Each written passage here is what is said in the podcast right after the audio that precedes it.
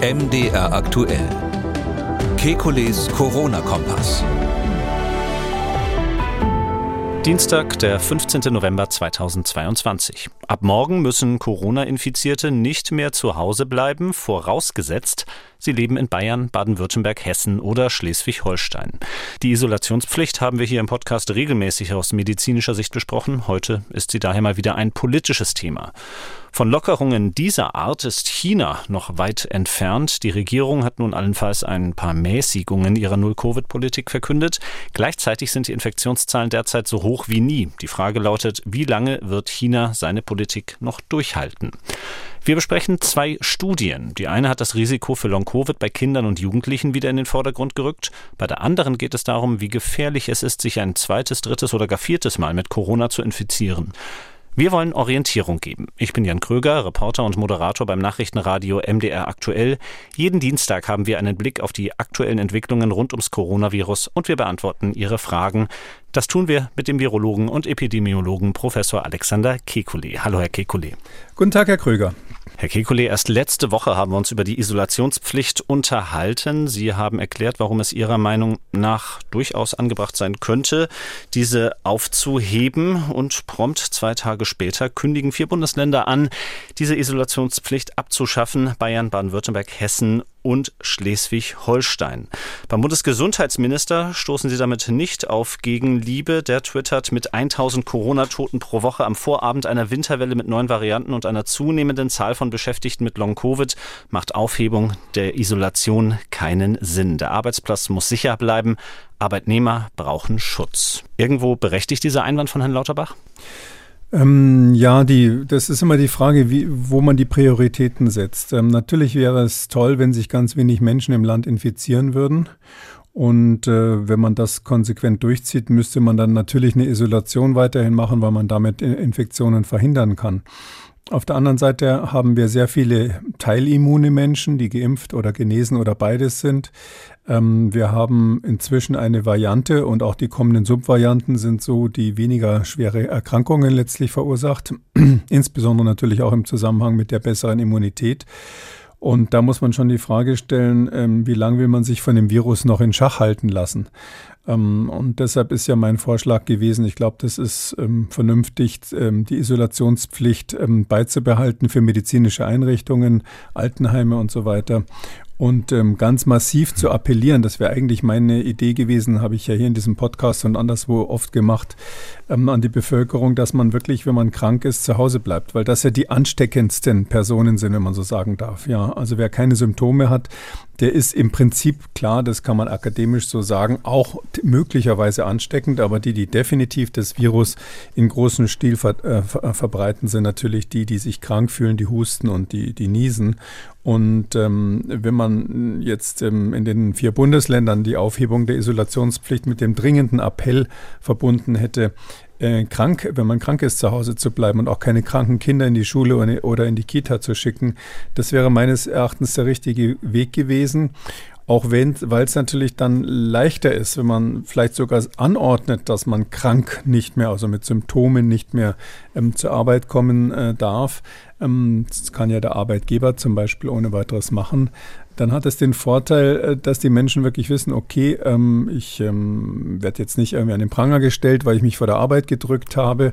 Oder umgekehrt, wenn, wenn Kinder eben dann in der Klasse husten, dann weiß die Klassenlehrerin, ähm, ich habe eine Handhabe zu sagen, ähm, deine Eltern mögen dich bitte wieder abholen. Ähm, also daher hätte ich da mir die klare Trennlinie gewünscht. Die hat man hier nicht ähm, bisher gezogen. Und jetzt ist es halt ein bisschen schwammig, vor allem wenn ich mir, vorstelle, vier Bundesländer machen es so, die anderen machen es anders. Naja. Sie haben das schon angesprochen, dass es äh, ja durchaus schwierig ist. Ich nehme mal den ähm, Vorsitzenden der Deutschen Stiftung Patientenschutz, Eugen Brüsch, der das so sagt, es überqueren allein Millionen Pendler täglich Ländergrenzen. Nicht selten sind das nur wenige Schritte. Wenn ich mir jetzt mal, was weiß ich, äh, einen Ort wie Norderstedt in Schleswig-Holstein vorstelle und man mit der S-Bahn nach Hamburg reinpendelt, das sind dann ja unter Umständen bei Corona-Infektionen zwei unterschiedliche Lebenswelten.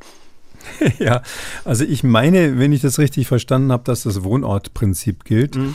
Hm, weil ja das ähm, Bundes, äh, das Gesundheitsamt immer zuständig ist von dem, von dem, ähm, von dem Bereich, wo man wohnt, okay. von der Gemeinde, wo man wohnt.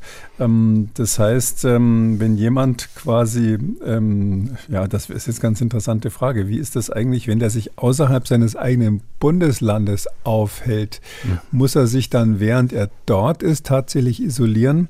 Also solange die äh, Isolations, ähm, Isolierungsanordnung des ähm, Gesundheitsamts noch nicht erhalten hat, ähm, kann er sich ja sowieso immer dumm stellen.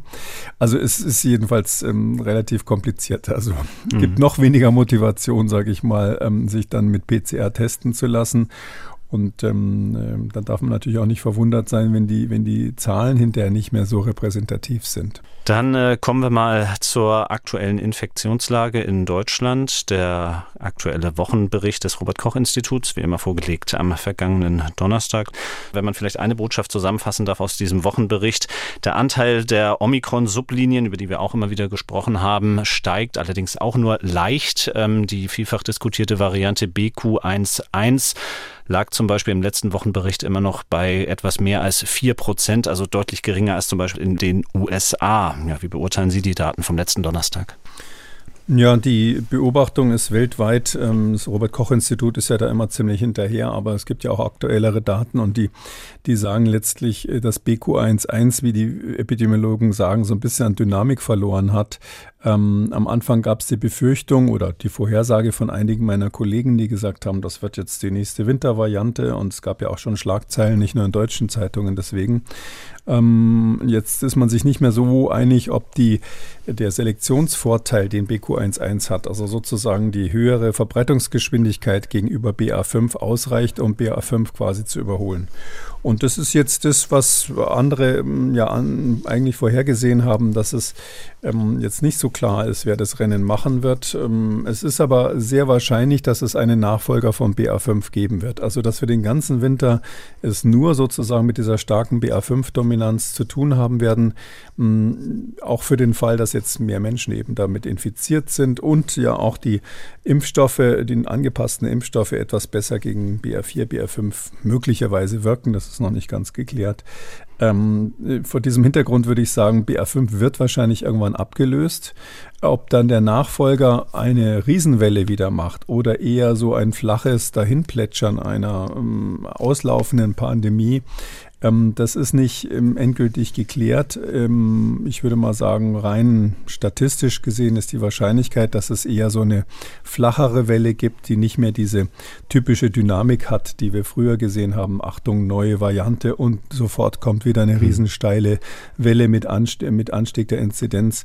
Äh, das ist doch recht wahrscheinlich, dass das nicht mehr so passieren wird, sondern dass wir eher das, so ein Dahindümpeln von mehreren Varianten haben, die sich gegenseitig ähm, quasi bekämpfen und versuchen irgendwie zu überholen. Und man wird jetzt nicht ähm, durch, wahrscheinlich auch durch, durch BQ11 nicht so einen äh, Effekt haben, dass man wirklich von einer klassischen neuen Pandemiewelle sprechen kann. Wir bleiben noch bei der Variante BQ11, kommen auf den Aspekt der Impfung zu sprechen, denn der Impfstoffhersteller Moderna hat mitgeteilt, dass es neue Daten gibt zu seinem Covid-Booster, zum äh, an BA5 angepassten Impfstoff.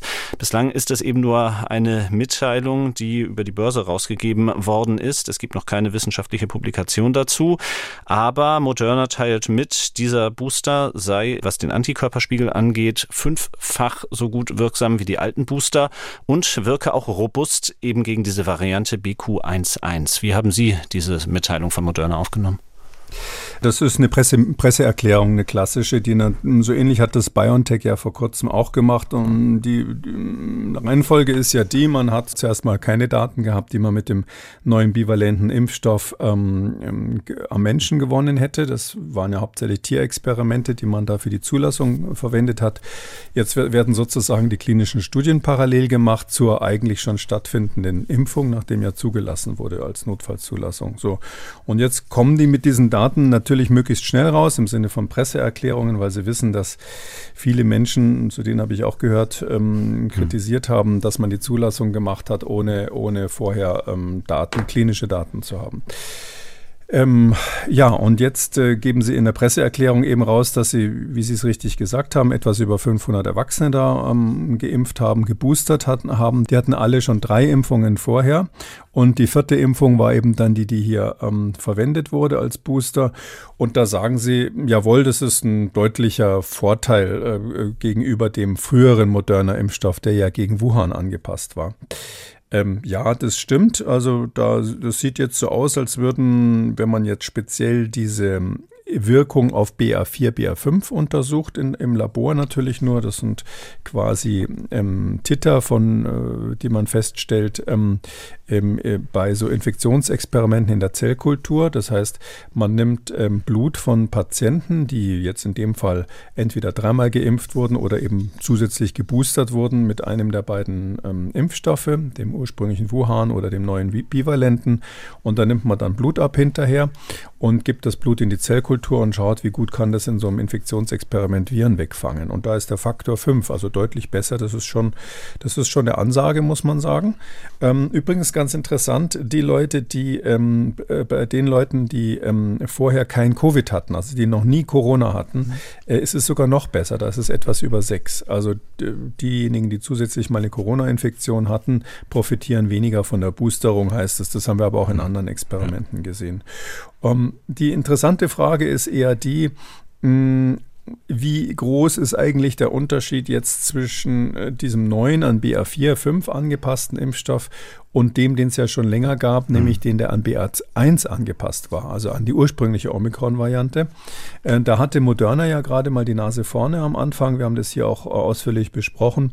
Ähm, und ähm, da, dieser, dieser erste Impfstoff, mit dem gab es ja richtig klinische Studien. Da wäre es auch ein bisschen geradliniger, äh, geradliniger gewesen, den zuzulassen, weil man eben mehr Daten hatte. Da äh, hüllen sie sich aber in Schweigen interessanterweise in dieser ähm, Presseerklärung, ob es da einen Unterschied gibt. Also die Frage, ob der an BA1 angepasste Impfstoff ähm, genauso gut ist wie der jetzt an BA4-5 angepasste. Nochmal, der an BA1, da gab es eben schon klinische Studien, hat man aber dann quasi in die Tonne getreten, nachdem die amerikanische Zulassungsbehörde FDA gesagt hat, wir wollen einen BA4, BA5-Impfstoff haben, auf jeden Fall. Und dafür verzichten wir letztlich auf die klinischen Daten. Und die EMA ist ja dann nachher, die Europäische Zulassungsbehörde ist dann sehr schnell danach ähm, nachgezogen. Also ob jetzt dieses BA4-5-Experiment, dass man da ähm, die Zulassung einfach mal rausgegeben hat, ohne, ohne klinische Daten, ähm, das, ob das sozusagen sich gelohnt hat, das würde man daran sehen, ob der Unterschied zu BA1, äh, zu dem ursprünglichen Impfstoff oder zu, zu der ersten angepassten Version ähm, wirklich deutlich ist. Und darüber sagen sie absolut nichts. Ähm, ja, muss man mal schauen. Also das ist hm. veröffentlicht worden im New England Journal vor einiger Zeit, die Daten für BA1. Ähm, und ähm, man sieht aber nicht wirklich, ob das jetzt im Vergleich jetzt dadurch wirklich viel besser geworden ist oder ob man nicht vielleicht genauso gut den BA1-Impfstoff hätte nehmen können. Einige Daten gehen in die Richtung. Ja, und ob das BQ11, ja, das wird ähm, ja nicht nur in Europa, auch in den USA wird befürchtet, dass das äh, die nächste wichtige Variante sein könnte. Zumindest ist das ein Prototyp einer solchen Omikron-Untervariante, die eben in der Lage ist, schon mal mit BA5 Infizierte nochmal anzustecken. Also deshalb wäre es möglich quasi, dass ähm, das die nächste Welle auslöst, egal wie stark die ist. Und da muss man schon sagen, die, mm, in diesen Experimenten, die, äh, die Moderna hier vorgestellt hat, ist die Schutzwirkung gegen BQ11 fünfmal schlechter als gegen BA5. Also schon deutlich schlechter, aber noch, und so schreiben Sie es, Sie haben es ja auch richtig zitiert, Sie schreiben äh, immer noch robust, ja, was hm. auch immer das heißt. Man hat halt dann ähm, eine fünfmal schlechtere Wirkung, aber irgendwie sagen Sie, also bezüglich der, des Anstiegs der Antikörper, aber irgendwie sagen, meinen Sie, es könnte ausreichen. Aber Sie schreiben auch nicht ausreichend. Sie schreiben nicht, dass das Schutz bietet. Sie schreiben natürlich nicht, weil Sie davon keine Ahnung haben. Das können Sie gar nicht wissen, ob das vor Hospitalisierung oder Tod besser schützt oder ähnliches. Deshalb nennen Sie es eben robust, weil das so ein Wort ist, was in der Presseerklärung irgendwie gut rüberkommt und keiner fragt nach, was damit gemeint sein könnte. Hm, ein robustes Mandat äh, gibt es ja auch immer gerne mal, wenn es um Auslandseinsätze zum Beispiel der Bundeswehr geht. Ähm, auch da ist dieser Begriff ja doch ähnlich äh, interpretationsfähig.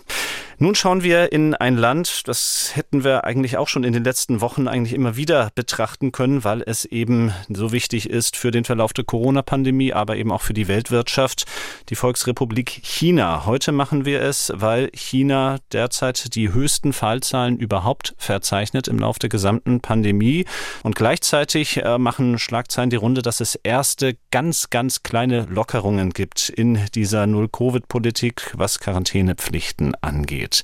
Zum Beispiel, ähm, wer als Kontaktperson in Quarantäne muss, der musste bislang sieben Tage in eine dieser zentralen Einrichtungen. Nun sind es fünf Tage in der zentralen staatlichen Einrichtung und dann noch drei Tage zu Hause. Also schon noch eine ganz andere Welt, von der wir da reden in China. Oder wie ist Ihr Eindruck? Ja, also eigentlich ist das etwas, worüber man nicht sprechen müsste, auch wieder so ein Thema Kommunikation, wenn China das nicht so groß kommunizieren würde. Ähm, das ist eine ganz kleine Erleichterung. Ähm, die ähm, nichts verändern wird. Also die wird zum einen jetzt nicht zu einer besseren oder schlechteren Abwehr ähm, der, der BA5-Welle dort in China führen. Ähm, es wird aber ähm, zugleich auch nicht die massiv ähm, eingeschränkte Produktivität im Land irgendwie nach oben bringen.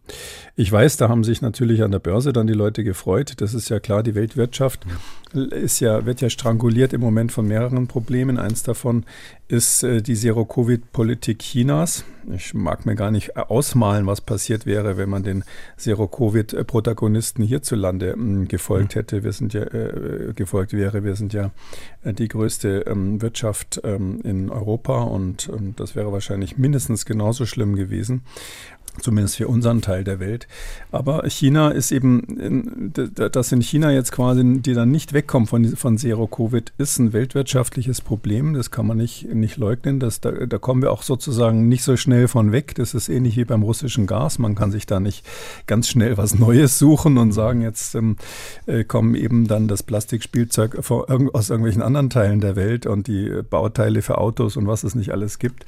Virologisch ist es so, BA5 wird sich in China ausbreiten, ohne Wenn und Aber. Das äh, liegt ähm, unter anderem daran, dass die Bevölkerung dort sehr früh geimpft wurde mit dem chinesischen Impfstoff, der aber besonders schlecht funktioniert, insbesondere wenn es um den Schutz vor neuen Varianten geht.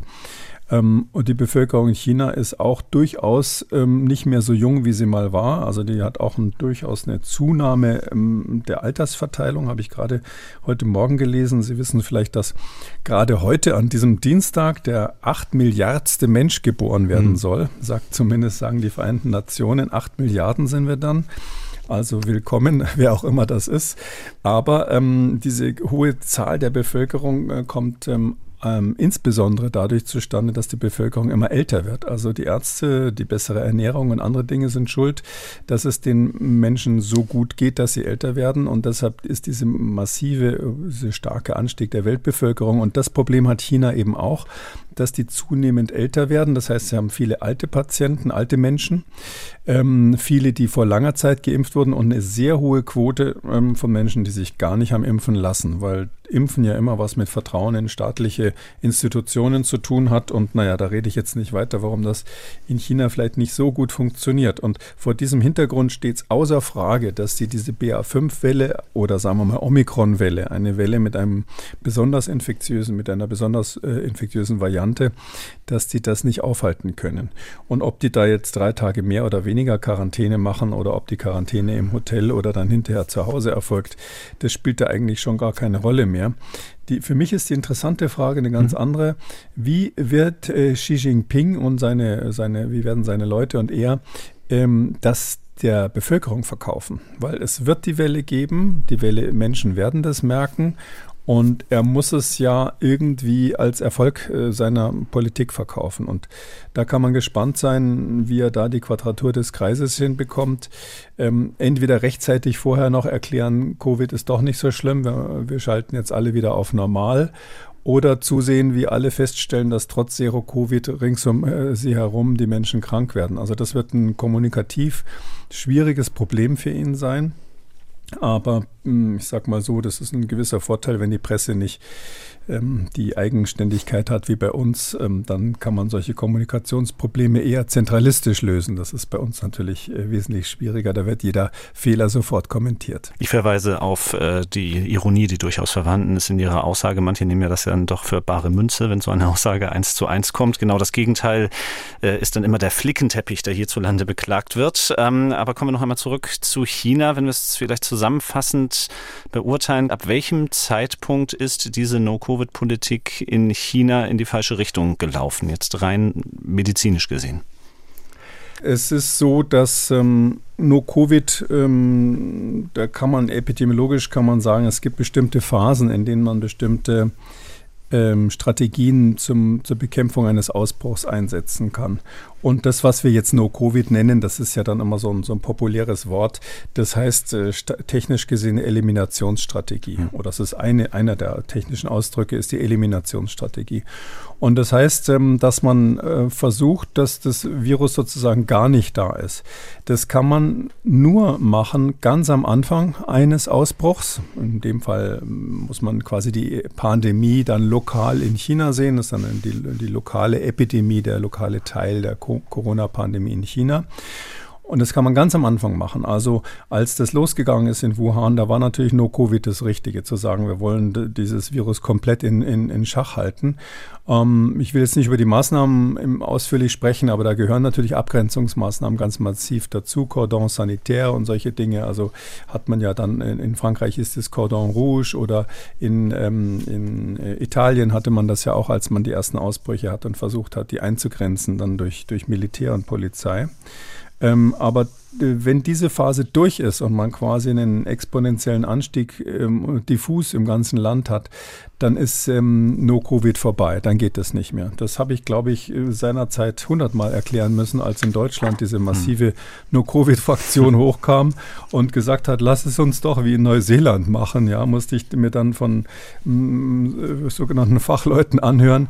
Äh, ja, Neuseeland hatte eben fast null Fälle zu dem Zeitpunkt, da kann man das machen, aber äh, das war in Deutschland ein ganz, üble, ganz übler Vorschlag.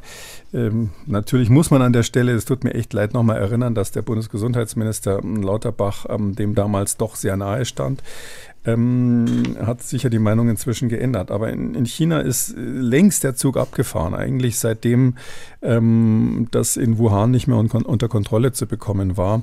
Da war ja der Ablauf der, dass das äh, Virus exportiert wurde. Thailand, äh, dann dieser große Ausbruch in Norditalien und von der, diese norditalienische Variante ist ja zurückimportiert worden nach China und hat dort dann als B1-Variante quasi den großen Ausbruch äh, erzeugt. Und seitdem kann man eigentlich kein No-Covid mehr machen machen, außer man sperrt alle zu Hause ein. Und das, das haben die am Anfang eine Weile gemacht, dann haben sie gesehen, es ist wirtschaftlich nicht zu verkraften. Also das war ein Rohrkrepierer von Anfang an, da waren die Chinesen schlecht beraten und äh, haben vielleicht auch nach Neuseeland geschielt und gedacht, das, das oder, oder nach Taiwan, die haben das ja gemacht. Also in Taiwan, das ja, da, das ist aber anders, die haben das ganz von Anfang an gemacht. Da war es übrigens nicht so sehr die Insel. Ähm, denkt man jetzt, Taiwan ist eine Insel, mhm. aber ähm, die haben so viele Flüge zwischen Mainland China und Taiwan hin und her ständig, ähm, dass das, diese Inselposition keine große Rolle spielt. Europa ist ja auch nur mit dem Flugzeug aus China erreichbar gewesen oder auch der Iran, wo es einen massiven Ausbruch gab. Nein, äh, Taiwan hat eben eine sehr gute No-Covid-Strategie ganz am Anfang sofort gemacht, genau äh, wie Jacinda Ardern in, in, in Neuseeland das gemacht hat und ähm, die Länder, die das gemacht haben, sozusagen Hit Hard, Hit Early, wie das dort hieß, ähm, die ähm, waren erfolgreich. Aber wenn man das äh, entweder verpasst hat oder wenn man wie in China das einfach nicht hingekriegt hat, ähm, bei dem großen Land kein Wunder, ähm, dann ähm, muss man sagen, ist No Covid nicht mehr möglich. Es gibt eine zweite Phase, übrigens nur um es vollständig, wenn man schon einen Vortrag drüber hält, äh, zu erklären. Ganz am Schluss der, der Epidemie geht es wieder. Ja, also wenn Sie sozusagen die letzten äh, Glim, äh, letzten kleinen Lagerfeuer austreten wollen, die noch da sind. Da können Sie natürlich auch nochmal No-Covid machen. Das würde aber nur, ähm, oder sozusagen, Eliminationsstrategie fahren. Das würde aber nur gehen, wenn man sozusagen weiß, wir haben es jetzt mit der letzten Variante zu tun. Und ähm, das, glaube ich, wird bei SARS-CoV-2 nicht der Fall sein. Ich glaube, das Virus wird sich noch sehr, sehr lange weiterentwickeln und wahrscheinlich sogar bleiben. Das heißt also dann eine übliche Infektionskrankheit werden. Ähm, und deshalb glaube ich nicht, dass wir so eine Endphase haben werden, wo wir wieder auf Elimination zurückgehen können. Das funktioniert zum Beispiel bei Ebola in Westafrika oder so. Da hat man natürlich am Ende des Ausbruchs eine Eliminationsphase gehabt. Aber ähm, bei, bei SARS-CoV-2 wird es nicht funktionieren. Mehr über Ebola übrigens auch in Kikules Gesundheitskompass in der aktuellen Folge abzurufen auf mdraktuell.de. Wir kommen zur ersten Studie, die wir heute ausführlich besprechen wollen. Wir hatten schon die Zahlen von Moderna, aber jetzt geht es wirklich auch um eine veröffentlichte Studie, die auch hierzulande einige Schlagzeilen gemacht hat. Es geht darum, ja, wie gefährlich ist es, sich erneut mit Corona zu infizieren? Mancherorts wird diese Studie schon als Beleg dafür genommen, unter anderem solchen Sachen wie dem Aufheben der Isolationspflicht zu widersprechen. Erst einmal, was haben die Wissenschaftler dort herausgefunden? Ja, das ist gemacht worden ähm, von einer Abteilung in den USA, wo wir schon öfters drüber gesprochen haben, die diese Veteran Affairs Department oder wie das heißt in St. Louis da unten. Ähm, wir haben, die, die haben ja diese Veteranen in den USA, die Kriegsveteranen. Ist eine ganz wichtige Sache und diese, die haben die eigentlich beste und größte zusammenhängende staatliche Versicherung, Krankenversicherung. Sonst ist das Versicherungssystem in den USA ja anders als bei uns. Ähm, viel, das meiste muss man selber machen, aber diese Veteranen, die Kriegsveteranen Veteranen, die haben eben das größte zusammenhängende Versicherungssystem. Und deren ganzen Daten sind da unten in St. Louis, da am Mississippi, Missouri, St. Louis übrigens, ähm, wegen Louis XIV, ne, das ist eine französische Gründung, ähm, Ludwig XIV. damals noch. Ähm, äh, das, das, äh, das ist, äh, dort wird, wird eben dort untersucht nach wie vor. Und die haben, spucken immer mal wieder neue Daten aus. Und jetzt haben sie mal geguckt, wie sieht das eigentlich aus, ähm, wenn man also ähm, nochmal eine Infektion hat, also eine zweite, dritte oder vierte Infektion bei Corona.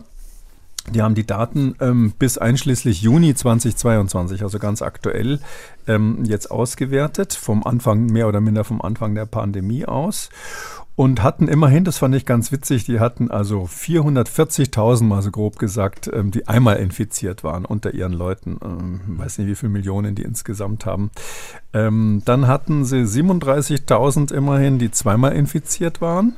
2500, die dreimal infiziert waren und noch 378, die vier oder mehrmals noch, mhm. noch häufiger Covid hatten. Also es gibt ähm, Leute, die nachgewiesen, also ganz offiziell dokumentiert ähm, vier oder noch häufiger, viermal oder noch häufiger Covid hatten.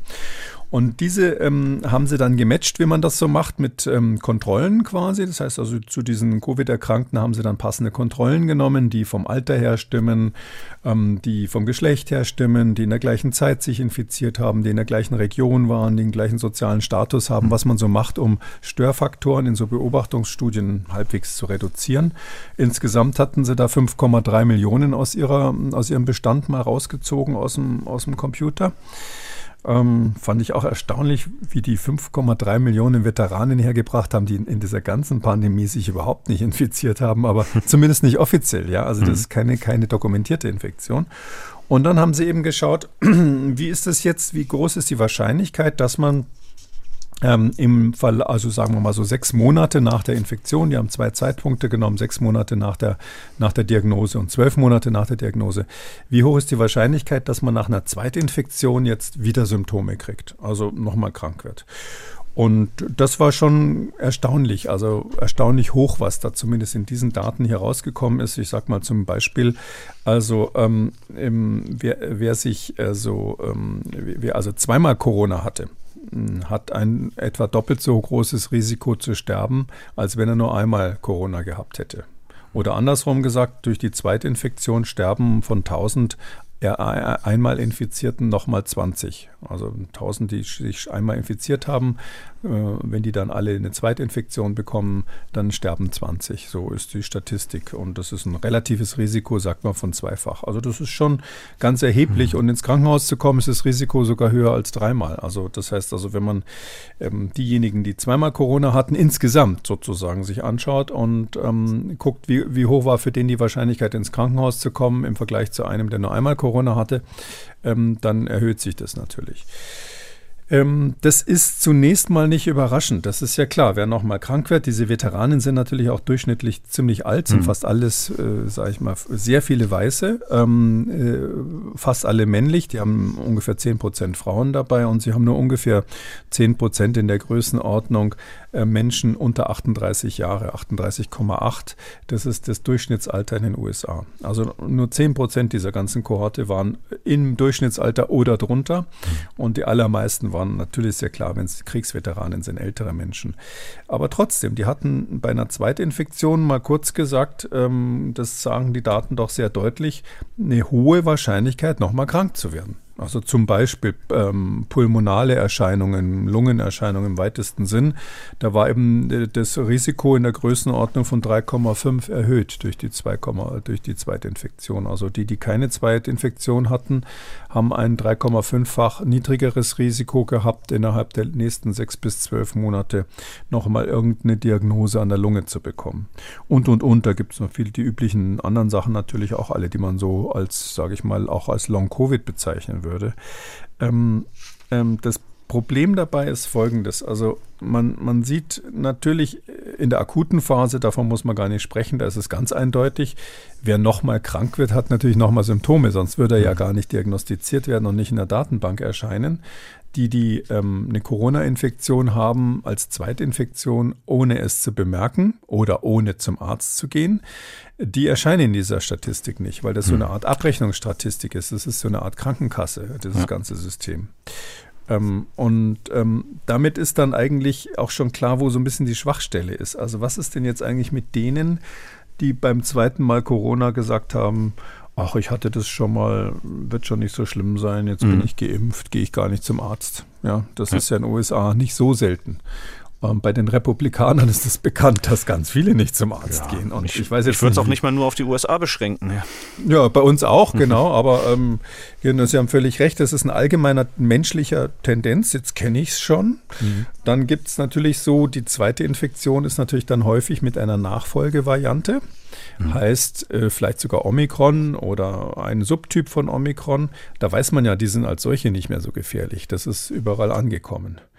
Dann weiß ich jetzt persönlich nicht, wie das bei den Kriegsveteranen mit dem Verhältnis Demokraten zu Republikanern ist. Das ist interessanterweise in USA ohne Witz ein wichtiges Kriterium inzwischen, wenn man Corona-Folgen betrachtet weil Republikaner tendenziell weniger geimpft sind, äh, weniger zum Arzt gehen, wenn sie Covid haben und so weiter und so weiter und deshalb leider statistisch gesehen auch häufiger sterben. Also das, also ein, ein, ein, das Risiko an Covid zu sterben ist für Republikaner, also die die Republikaner wählen, im Vergleich zu denen, die Demokraten wählen, ähnlich ähm, erhöht, als wenn man eine dunkle Hautfarbe hat im Vergleich zu den Weißen. Also das ist schon brutal.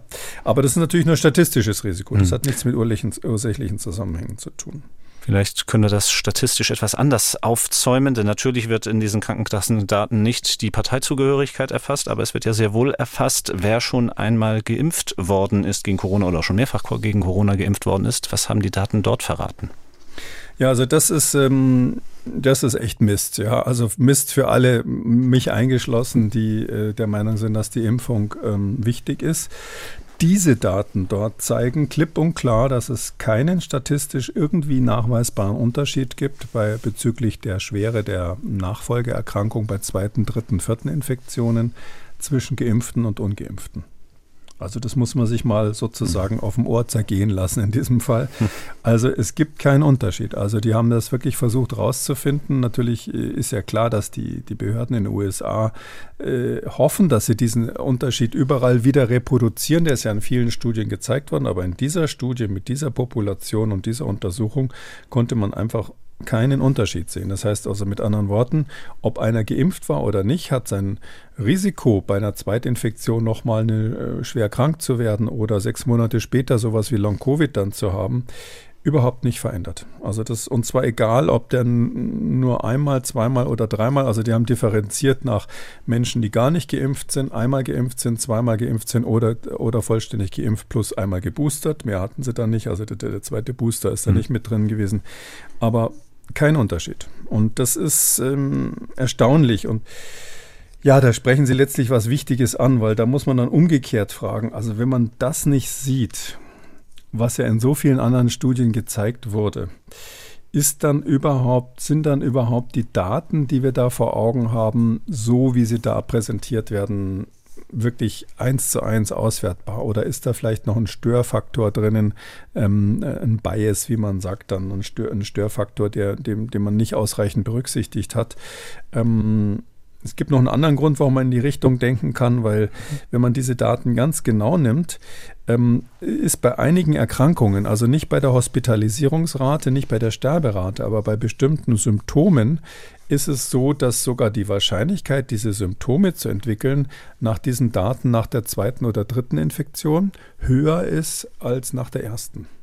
Und das passt irgendwie gar nicht zu unserem, zu unserem Bild. Das hieße ja, dass Leute, die immunisiert sind, zum Teil, weil sie geimpft sind, zum Teil und, und auf jeden Fall, weil sie schon mal eine Infektion durchgemacht haben, dass die dann ähm, eine höhere Wahrscheinlichkeit haben, zum Beispiel schwere Lungensymptome zu bekommen bei der zweiten Infektion.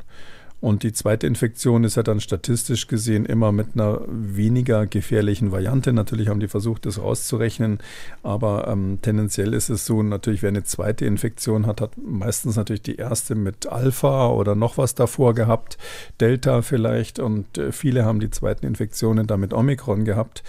Und dass jetzt da das Risiko für bestimmte Erkrankungen, also äh, pulmonale Erscheinungen, also Lungenerscheinungen, ähm, äh, Gerinnungsstörungen, Müdigkeit und so weiter, dass das bei der zweiten Infektion höher sein soll, statistisch. Nicht viel, aber ein bisschen höher, immerhin signifikant dort, also äh, statistisch klar belegt. Ähm, das äh, passt irgendwie nicht zu unserem Bild. Und da muss man dann sagen, okay, wenn so, wenn solche Beobachtungsstudien, so nennt man sowas ja, hm. nicht in das Bild passen, dann hat man vielleicht ähm, gar keinen Hinweis auf einen kausalen Zusammenhang gefunden, sondern muss eher überlegen, wo sind so die wo sind die Limitationen der Studie. Und die wichtigste habe ich vorhin genannt, dass äh, man hat eben letztlich einen, einen Selektionsfehler, ein Selection Bias heißt es dann, ein Selektionsfehler, dadurch, dass eben Leute, die leichte Verläufe haben, nicht mehr zum Arzt gehen. Die gehen dann nicht äh, in, das, in die Gesundheitsstatistik ein. Und ähm, dann hat man sozusagen statistisch je später in der Pandemie eine höhere Wahrscheinlichkeit, dass man nur noch schwere Fälle erfasst. Auch weil die ja wissen, ich bin geimpft, weil die wissen, es ist jetzt nur noch Omikron, mhm. weil auch während dieser Omikron-Welle zum Beispiel leichte Verläufe ja objektiv auch häufiger sind. Ähm, und deshalb ähm, fallen die sozusagen durchs Raster. Am Anfang waren diese Veteranen wahrscheinlich noch ganz aufgeregt, weil sie gesagt haben, oh, ich habe äh, ich hab Corona, jetzt muss ich sterben, schnell zum Doktor. Und am Schluss der Pandemie hat sich eine gewisse Entspannung in dieser Hinsicht einge, eingeschlichen. Und das ist für mich die wahrscheinlichste Erklärung, warum die so ein paar Daten haben, die, ähm, sage ich mal, die Daten sind so, wie sie sind, aber die Interpretation ist hm. schwierig. Oder anders gesagt, diese Studie ist ja viel besprochen worden, dass man sagt, also erstens, zweite und dritte Infektion ist gefährlicher als die erste das hat das überhaupt nicht belegt und ist ein großes Fragezeichen dran. Aber auch zweitens, die Impfung bringt überhaupt nichts, ähm, ist auch nicht belegt. Ähm, beides sind Dinge, je nachdem interessanterweise, wenn die Medien darüber berichten, nehmen sie sich die eine oder andere Information aus dieser Studie raus und machen die zur Überschrift. Also äh, ich sag mal, wir haben es deshalb besprochen, weil man da ein bisschen vorsichtig mit der Interpretation sein muss und erstmal abwarten muss, was weitere Daten jetzt bringen. Mhm. Und ganz nüchtern gesagt, ähm, ich hatte es ja eingeleitet, ich hatte auch einen Artikel gelesen, wo ähm, diese Studie als ähm, Argument mit eingebracht wurde, eben gegen ein Aufheben der Isolationspflicht. Kann man so weit gehen und taugt diese Studie, um solche Schlüsse zu ziehen? Grundsätzlich sind alle Beobachtungsstudien ähm, äh, nicht geeignet, Kausalzusammenhänge darzustellen. Mhm. Das lernt man in der äh, äh, Statistik, Epidemiologie quasi in der ersten Vorlesung, ähm, sodass das schon mal grundsätzlich äh, gar nicht geht, das äh, so, so aufzuhängen. Und wenn Politiker sich dann sowas rauskramen, um irgendwie das eine oder andere Argument ähm, äh, zu unterstützen, dann ist das immer schwierig. Also ähm, ja, ich, das hat man in der Corona-Krise gesehen. Ich habe das allerdings vorher auch äh, in, in, langer Zeit der Politikberatung erlebt. Wenn Sie mit, mit, mit jemandem, der quasi politische Entscheidungen treffen muss, ähm, eine Stunde lang reden und ganz viele Dinge erklären, dann kommt es leider manchmal, nicht bei allen, aber manchmal vor, dass er sich am Schluss, am Schluss nur einen halben, halben Satz von Ihnen gemerkt oder mitgeschrieben hat, den er brauchen kann für, seine, für seine Argumentation. Und den hören Sie dann hinterher in irgendeiner Presseerklärung oder so. Also das ist eine andere Denke. Ja, der eine muss halt eine Agenda irgendwie erfüllen, der muss, ähm, äh, der muss irgendwie Mehrheiten für sich gewinnen, der braucht einfache Argumente, um die Leute zu überzeugen. Und der andere äh, friemelt so rum als Wissenschaftler auf der Suche nach der wahren, nach den wahren Urgründen und Begründungen der Dinge.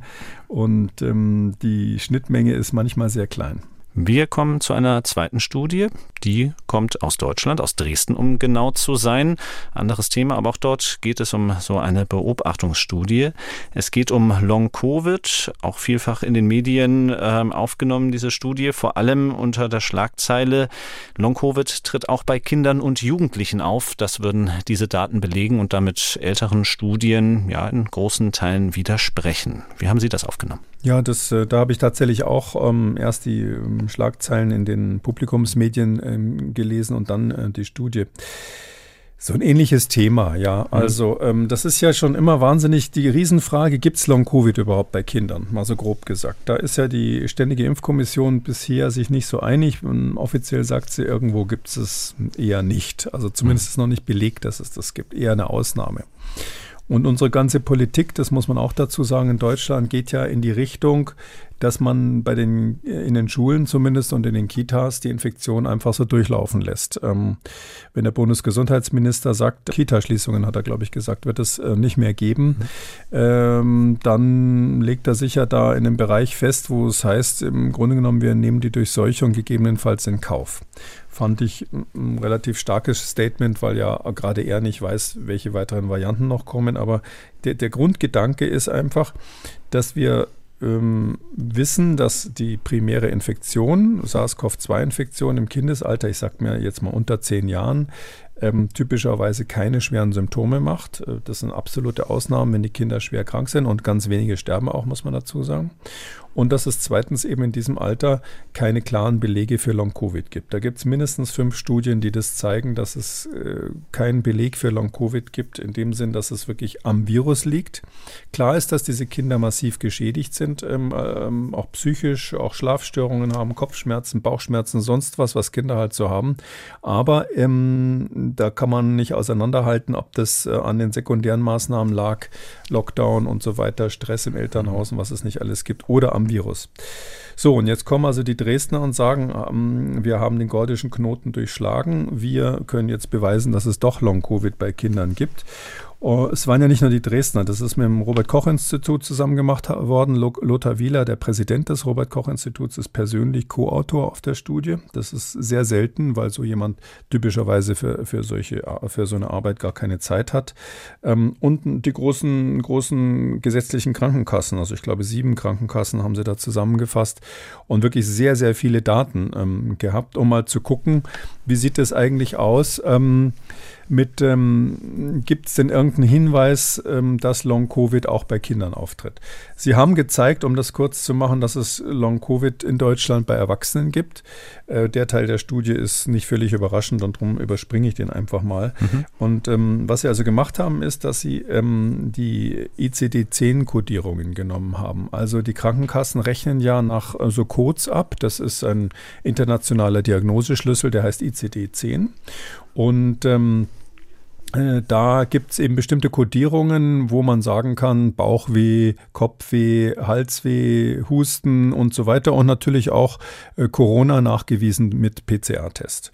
Und diese ICD-Codes, die haben die bekommen von den Krankenkassen und haben einen Zeitraum ausgewertet, das muss man hier dazu sagen, von 2019, Anfang mhm. 2019 bis Ende 2020. Also ähm, 21, 2021 schon mal nicht dabei gewesen und dieses Jahr auch nicht. Das heißt, lange bevor die neuen Varianten gekommen sind. Ich sage mal so ein bisschen gehässig, da sieht man eben den Unterschied zu den Amerikanern. Die haben die Daten bis Juni 22, wir haben es gerade besprochen.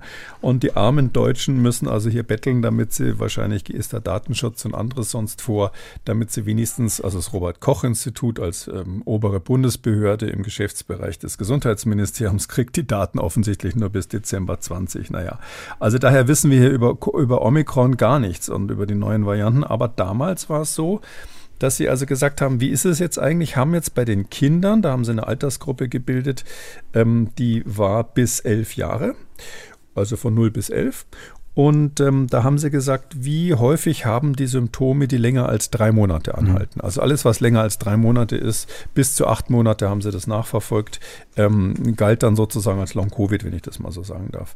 Uh, und damit die, mh, sie da, was sage ich mal, was statistisch Sauberes finden, haben sie diese die Symptome, die da so ähm, oder die einzelnen Unterdiagnosen, die da im ECD sind, die sind zum Teil sehr differenziert, zusammengefasst in Gruppen.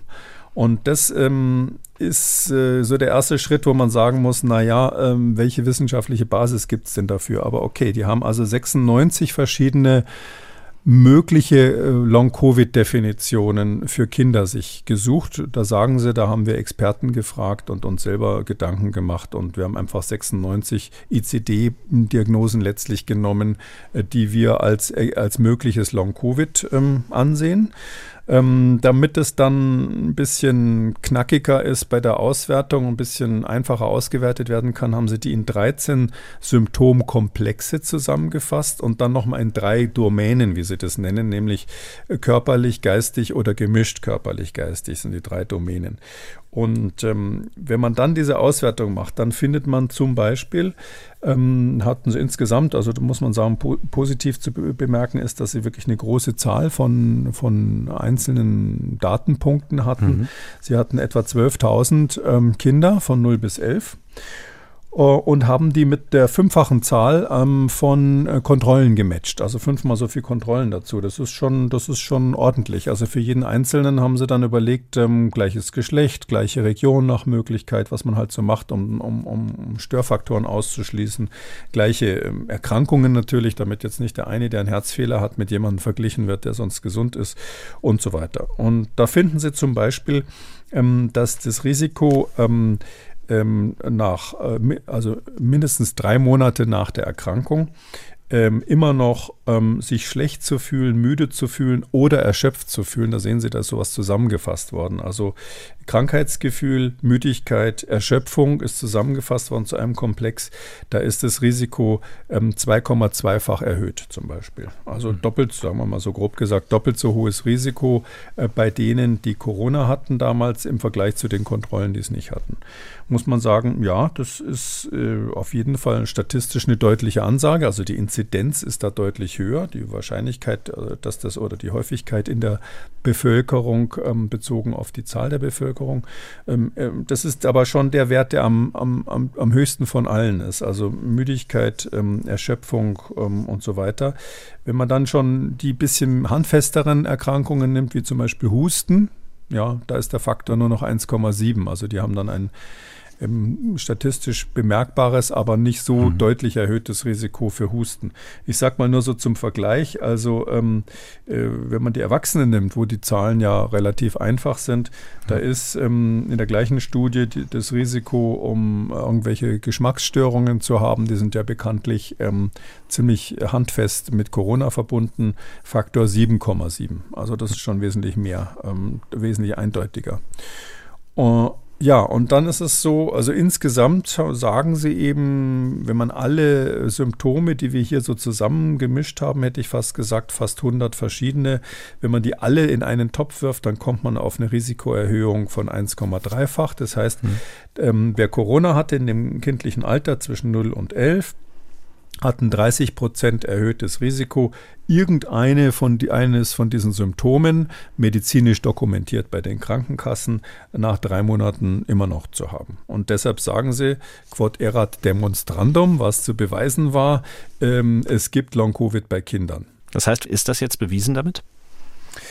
Ähm, ich würde mal so sagen, also ähm, es ist ein, diese Studie ist ein wichtiger Baustein, der ähm, den Verdacht ähm, erhärtet, aber es noch nicht beweist, dass es auch im Kindesalter manchmal Long-Covid gibt. Im Kindesalter heißt bis zu elf Jahren.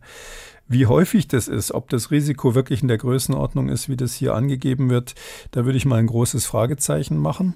Hm, und vor allem ist eben immer das Problem, und das ist hier nach wie vor bei all diesen Studien das Problem, die können halt keine Kausalität zeigen. Das heißt also, man weiß nicht, liegt es sozusagen an der Covid-Infektion oder liegt es an anderen Rahmenumständen, die wir nicht richtig beobachtet haben? Und da gilt das Gleiche interessanterweise wie für die Studie aus St. Louis, die wir gerade besprochen haben. Die haben letztlich genau das gleiche Problem. Ähm, also das eine ist, äh, muss ich einschränkend sagen an der Stelle, weil ja auch äh, vielleicht der eine oder andere Kollege zuhört. Ähm, es ist so, die, die haben eine sogenannte Poisson-Regression gemacht. Das ist ein mathematisches Verfahren, bei dem man an ziemlich vielen Schrauben drehen kann, um ähm, Datensätze miteinander zu vergleichen, die sonst eigentlich unterschiedliche Verteilungen haben. Und man kann mit der, bei der Poisson-Regression auch äh, Risiken nachträglich sozusagen einspielen in die äh, Datenanalyse, die man vorher bei der Auswahl der Kontrollen noch nicht mit dabei hatte. Oder anders gesagt, ich habe übersehen, dass irgendein äh, ein, ein Confounder, wie wir sagen, ein Störfaktor dazu geführt hat, dass vielleicht die eine oder andere Kontrolle nicht so geeignet war ich sag mal ganz praktisch gesehen, ähm, ich habe nicht gemerkt, dass ein Teil der Population in einer Ortschaft liegt, äh, wo ganz viele Menschen sowieso häufig Atemwegserkrankungen haben. Das ist nämlich tatsächlich regional ein bisschen unterschiedlich. Ähm, das habe ich nicht bemerkt. Und dann kann man sowas mit der Poisson-Verteilung nachträglich, wenn man die Kontrollen nicht so gut ausgewählt hat, nochmal nachbessern. Deshalb ist es so, dass es typischerweise zwei oder drei Tage lang dauert, ähm, so eine Statistik, wenn die äh, dieses Verfahren verwendet hat, zu überprüfen. Diese Zeit hatte ich hier nicht und ich habe auch das Gefühl gehabt, dass in dem Journal, wo das veröffentlicht wurde, in PLOS Medicine, nicht alle Daten drinnen sind. Die müsste man sich dann irgendwie noch anfordern. Mhm. Also das ist, kann ich nicht wirklich abschließend beurteilen, ob die da alles richtig gemacht haben oder alles perfekt gemacht haben bei dieser Poisson-Regression. Das ist ein wissenschaftliches Thema für sich. Also da ist ein Fragezeichen dran, kann aber auch gut sein, dass alles richtig war. Dann ist das Hauptproblem eben, die, dieses Long-Covid ist nicht sauber definiert. Die haben irgendwie eben diese mm, Erkrankungen mal rausgenommen, wo sie sagen und den Komplexen zusammengefasst, die sie dann gegeneinander ausgewertet haben, haben sie gesagt, das steht dann für Long-Covid, aber ähm, unter Kinderärzten ist eben gar nicht klar, welche Symptome überhaupt bei Kindern Long-Covid sind. Und das Interessante ist, man hat eben bei den Kindern, gerade in dieser Studie, eine ganz starke ähm, äh, Verzerrung gehabt hin zu psychiatrischen Diagnosen. Mhm. Also die, die, die dann sehr häufig waren, wo, wo man Unterschiede gefunden hat, waren Anpassungsstörungen, äh, somatische Erkrankungen, Kopfschmerzen, auch Fieber. Ähm, na gut, das ist eher was Klinisches, aber hat natürlich sehr, sehr viele unspezifische, sage ich mal, äh, unspezifische Gründe, verschiedene Gründe und ich sage mal so ganz praktisch gesehen. Fieber äh, fünf Monate später zum Beispiel beim Kind wieso soll das Long-Covid sein? Wenn das, wenn das Kind fünf Monate später zum Arzt geht wegen Fieber, ja, das kann da ganz was anderes sein. Also, das, also für mich, also jetzt als klinischen denkenden Arzt müsste es so sein, das müsste dann irgendwie durchgehend Fieber gehabt haben. Aber wenn das nach fünf Monaten plötzlich wieder Fieber habt, wieso ist das ein Hinweis auf Long-Covid? Aber die haben eben das zum Beispiel als wichtigen Datenpunkt mit reingenommen. Dann Angststörungen, Bauchschmerzen, auch so ein Ding, ja. Ist es jetzt so gewesen, dass das Kind die ganze Zeit Bauchschmerzen hat? Dann würde ich sagen, hm, hm, könnte Richtung Long-Covid gehen. Das ist aber nicht so. Die haben nur den Datenpunkt genommen. Das heißt, wenn das Kind sechs Monate später, sieben Monate später einmal zum Arzt geht und der schreibt auf Bauchschmerzen und rechnet das ab mit der Krankenkasse, dann leuchtet sozusagen in dieser Stat Statistik ein Lämpchen auf. Äh, aha, Long-Covid-Symptom. Oder auch Depression ist als weiteres äh, mit drin. Also man hat so ganz viele schwammige mhm. Diagnosen plus viele psychiatrische Diagnosen. Und das ist ganz anders als bei den Erwachsenen. Bei den Erwachsenen gibt es diese viel die typische Assoziation, also Geruch und Geschmackssinn, ähm, dann eben Husten, anhaltender mhm. Husten und so weiter, diese klassischen Long-Covid-Probleme, durchgehende Schwäche, dass die nicht mehr die Treppen raufkommen. Wir kennen ja die ganzen Berichte, neurologische Probleme, die, die belegt sind, auch durch, durch, durch Tests und so weiter. Das ist hier eben bei den Kindern nicht so. Mhm. Andere Symptomatik. Und da sage ich dann, wenn ich jetzt meine Kollegen da provozieren will, sage ich, aha, seid ihr dann der Meinung, dass es ein anderer biologischer Mechanismus ist bei Kindern, weil die Symptome so anders sind? Oder ist es vielleicht doch ein Hinweis darauf, dass eben äh, Faktoren, die nichts mit dem Virus zu tun haben, eine Rolle gespielt haben? Also das ist das eine Argument. Das andere Argument, was dagegen spricht, ist, es gibt eben mindestens fünf Studien, die ich kenne, wahrscheinlich noch ein paar mehr, die gezeigt haben, dass es genau diesen Long-Covid-Erscheinungen bei Kindern nicht gibt. Da sagen die jetzt in ihrer, das diskutieren die auch offen, macht man als Wissenschaftler in seiner Arbeit, da sagen die dann, ja, die Studien waren kleiner, stimmt, so, so, so ausführlich hat es noch nie einer gemacht, mhm. das muss man wirklich positiv unterstreichen. Ähm, und sie sagen, ja, und die haben auch viel kürzer nachgeschaut als wir. Wir haben ja acht Monate lang geguckt. Jetzt muss ich nur sagen, wenn ich jetzt nach einem Long-Covid-Symptom suche und das war jetzt drei Monate lang, vier Monate lang nicht vorhanden, gerade beim Kind, und dann kommt es dann im siebeneinhalbten Monat, ähm, ist es, spricht es dann wirklich für die Studie zu sagen, wir haben länger nachgeschaut und spätere Erscheinungen noch gefunden, würde ich sagen, geht eher nach hinten los, das Argument, weil die dann auch Sachen sozusagen miterfasst haben, die gar nichts mehr mit der ursprünglichen Erkrankung zu tun haben. So ein Kind kriegt ja auch dann später nochmal was anderes. Das kriegt dann, was weiß ich, die äh, irgendwelche neuen Virusinfekt oder sonst was. Ja.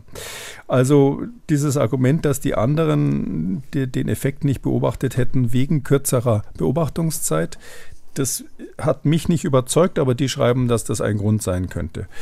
Insgesamt, das Wichtigste für mich ist eigentlich, ob man nicht eine Selektion hatte hin zu schwereren Fällen. Und in dem Moment, wo sie natürlich mehr schwere Fälle sozusagen nur noch beim Arzt haben, die dann aufschlagen bei den Versicherungen, kriegen sie genau so eine, so eine, ähm, so eine Verzerrung, wie man sie hier möglicherweise beobachtet. Ähm, auch deshalb, weil ja Covid-Patienten, die ja hier verglichen werden mit solchen, die nie Covid hatten, ähm, bei Kindern, die werden natürlich viel genauer beobachtet. Also die Eltern sind besorgt, dann sagen sie, ja, mein Kind hatte Corona ähm, und dann wird es mit hoher Wahrscheinlichkeit so sein, dass der Kinderarzt sagt, ja, Wiedervorstellung in zwei Monaten oder sowas. Will ich noch mal sehen, das mhm. Kind, ob dann alles in Ordnung ist. Das machen sie ja mit dem gesunden Kind nicht. Die gehen zum großen Teil erst zur nächsten U-Untersuchung.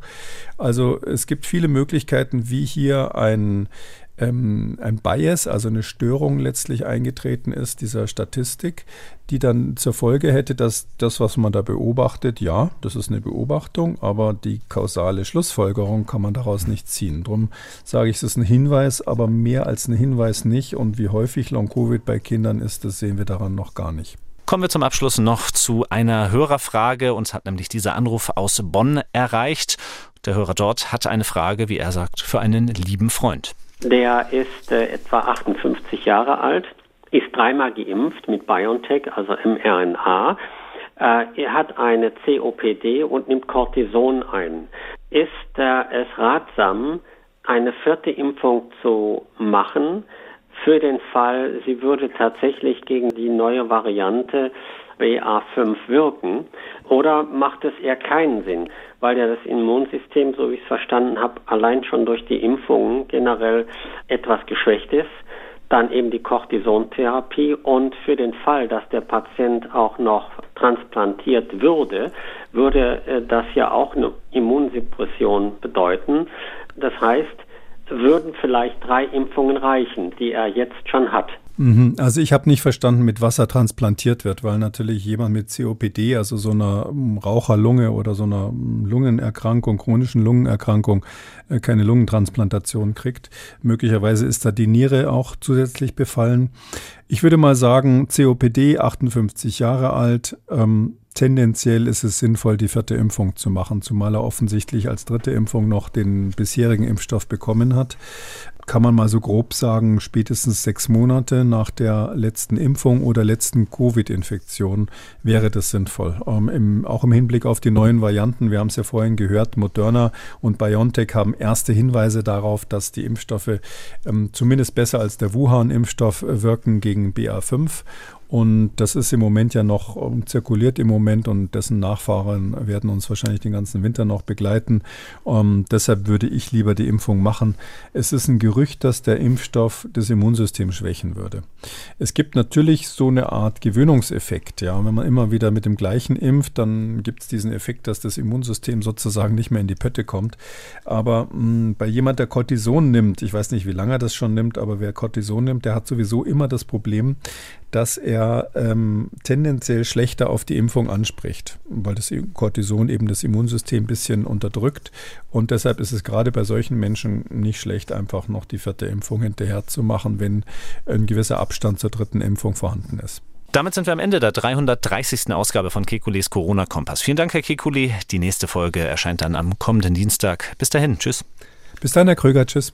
Und wenn auch Sie eine Frage haben, dann schreiben Sie uns. Die Adresse lautet mdraktuell-podcast.mdr.de oder rufen Sie uns an, kostenlos unter 0800 322 00. Kekules Corona-Kompass gibt es als ausführlichen Podcast unter Audio und Radio auf mdr.de, in der ARD-Audiothek bei YouTube und überall, wo es Podcasts gibt. Und wer das ein oder andere Thema noch einmal vertiefen möchte, alle wichtigen Links zur Sendung und alle Folgen zum Nachlesen finden Sie unter jeder Folge unter Audio und Radio auf mdr.de. MDR aktuell. Kekules Corona-Kompass.